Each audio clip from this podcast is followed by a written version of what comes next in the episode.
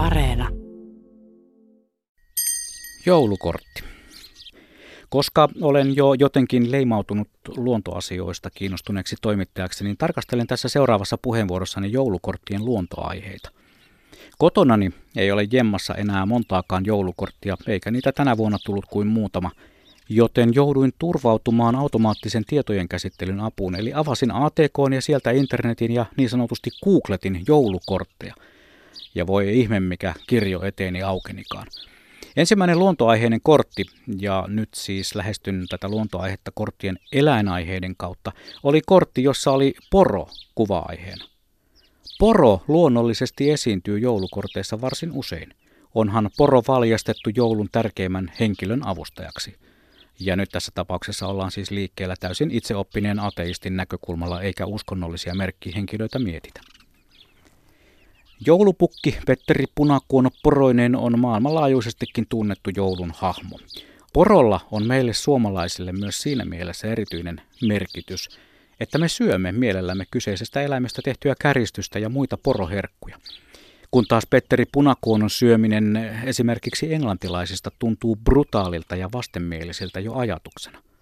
Mutta se siitä, takaisin korttipinoon. Kettu löytyi varsin monesta joulukortista kuva-aiheena – en äkkiseltään keksinyt mitään sen järjellisempää syytä ketun suosioon, mutta ehkä ketun kauneus. Punaturkkinen ja tuuheahäntäinen otus on joulukortissa sympaattinen eläinhahmo. Ja kettu on usein korteissa yhdessä tontun kanssa, vähän leikkisissä tilanteissa. Samoin kissa kuvataan joulukorteissa usein nimenomaan tontun kanssa pelehtimässä, sillä leikkisesti. Tonttujen seuraan on kuvailtu joulukortti perspektiivissä usein myös hevonen tallissa. Löysinpä kortin, jossa tontut lypsävät lehmää navetassa. Kotieläimistä koira kulkee joulukuvastossa usein mukana. Koira valjakossa tai sitten vaan koristeellisena tapauksena ja silloin koirarutu on usein mallia pieni. Yhtään saksanpaimen koira-aiheesta joulukorttia en löytänyt Rottweilereista tai staffeista nyt puhumattakaan. Erääseen joulurauhasta muistuttavaan korttiin on taiteilija maalannut hetkellisen rauhaisan yhteiselon tunnelman. Kuvassa on metsästäjä ase selässä, metsästäjän koira ja iso lapiosarvinen hirvi lumisessa metsässä. Mitä joulun jälkeen metsässä tapahtui? Sitä ei kortti kerro, emmekä välttämättä halua sitä kuullakaan.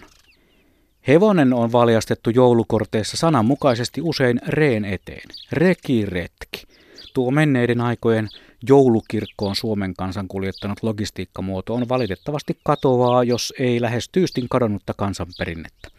Ja vaikken ihan nuorimmasta päästä enää edustamassani yhtiössä olekaan, en ole koskaan istunut reessä ryjyn alla lämpimässä, hevosen vetämässä reessä matkalla kirkkoon tai muuhunkaan maallisempaan kohteeseen.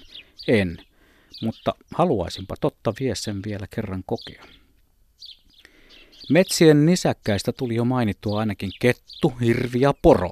Kauriit taas eivät oikein näytä epäempiirisen tutkielmani mukaan kuuluvan suomalaiseen joulukorttiperinteeseen. Sen sijaan ulkomaisista korteista Bambi usein näytti löytyvän.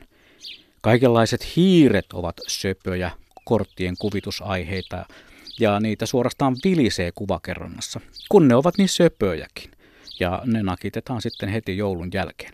Rottia korteista ei löytynyt, mutta julkisuuskuvansa huomattavasti rottaa paremmin hoitava orava on sen sijaan Ylen sankia näky joulukorteissa.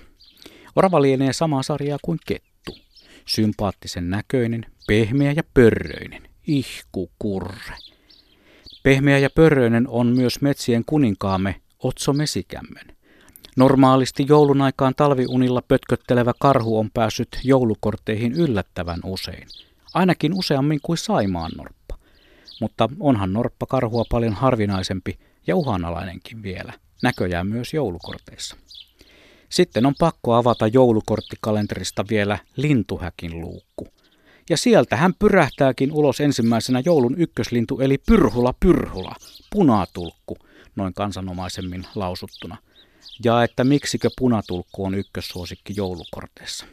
No, antakas kun Juha sitä vähän selittää. Kas punatulkku on osittain punainen jo nimensä mukaisesti ja punainen on joulun väri. Punatulkku on myös hieman salaperäinen lintu. Se ilmestyy paikalle kuin tyhjästä ja yhtä sukkelaan se pyrähtää tiehensä. Ihan kuin se joulupukki. Tiaismaailmasta joulukorttien kuvakertomukseen ovat valikoituneet talitiainen tietysti, sinitiainen ja hömötintti. Sen sijaan pyrstötiaisen näkeminen joulukortissa lienee vaikeampaa kuin luonnossa, eikä se edes ihan jokaisen luontotallaajan silmämunien reseptoreille ole valottunut valokuvista nyt puhumattakaan. Viiksi Timallista saisi muuten erinomaisen kauniin joulukortin, mutta en sellaistakaan löytänyt. Voihan niitä molempia olla olemassa, siis kortteja. En vaan metsästykseni tiimellyksessä kumpaankaan törmännyt. Linnuista voisi vielä mainita ainakin kuukkelin, keltasirkun, tilhen, pöllön ja fasaanin. Brittein saarilla, siis Brexittilässä, punarinta Robin on ehdoton joulun tähti, kun taas meillä harvemmin talvehtiva punarintainen kaunotar löytyy vain harvoista korteista. Ja nyt kun mainitsin ulkomaiset joulukortit, niin vielä tähän loppuun pari erikoisempaa mainintaa luontoaiheisista joulukorteista. Eräässä kortissa kolme tonttua istuu vesikelkassa ja kelkkaa vetää kaksi potraa possua. Luulisin moisen eläinrääkkäyksen kuvauksen aiheuttavan melkoista polemiikkia, tai ainakin some räjähtäisi, jos tuollaisen joulukortin rohkenisi joku itetaiteilija loihtian myyntiin.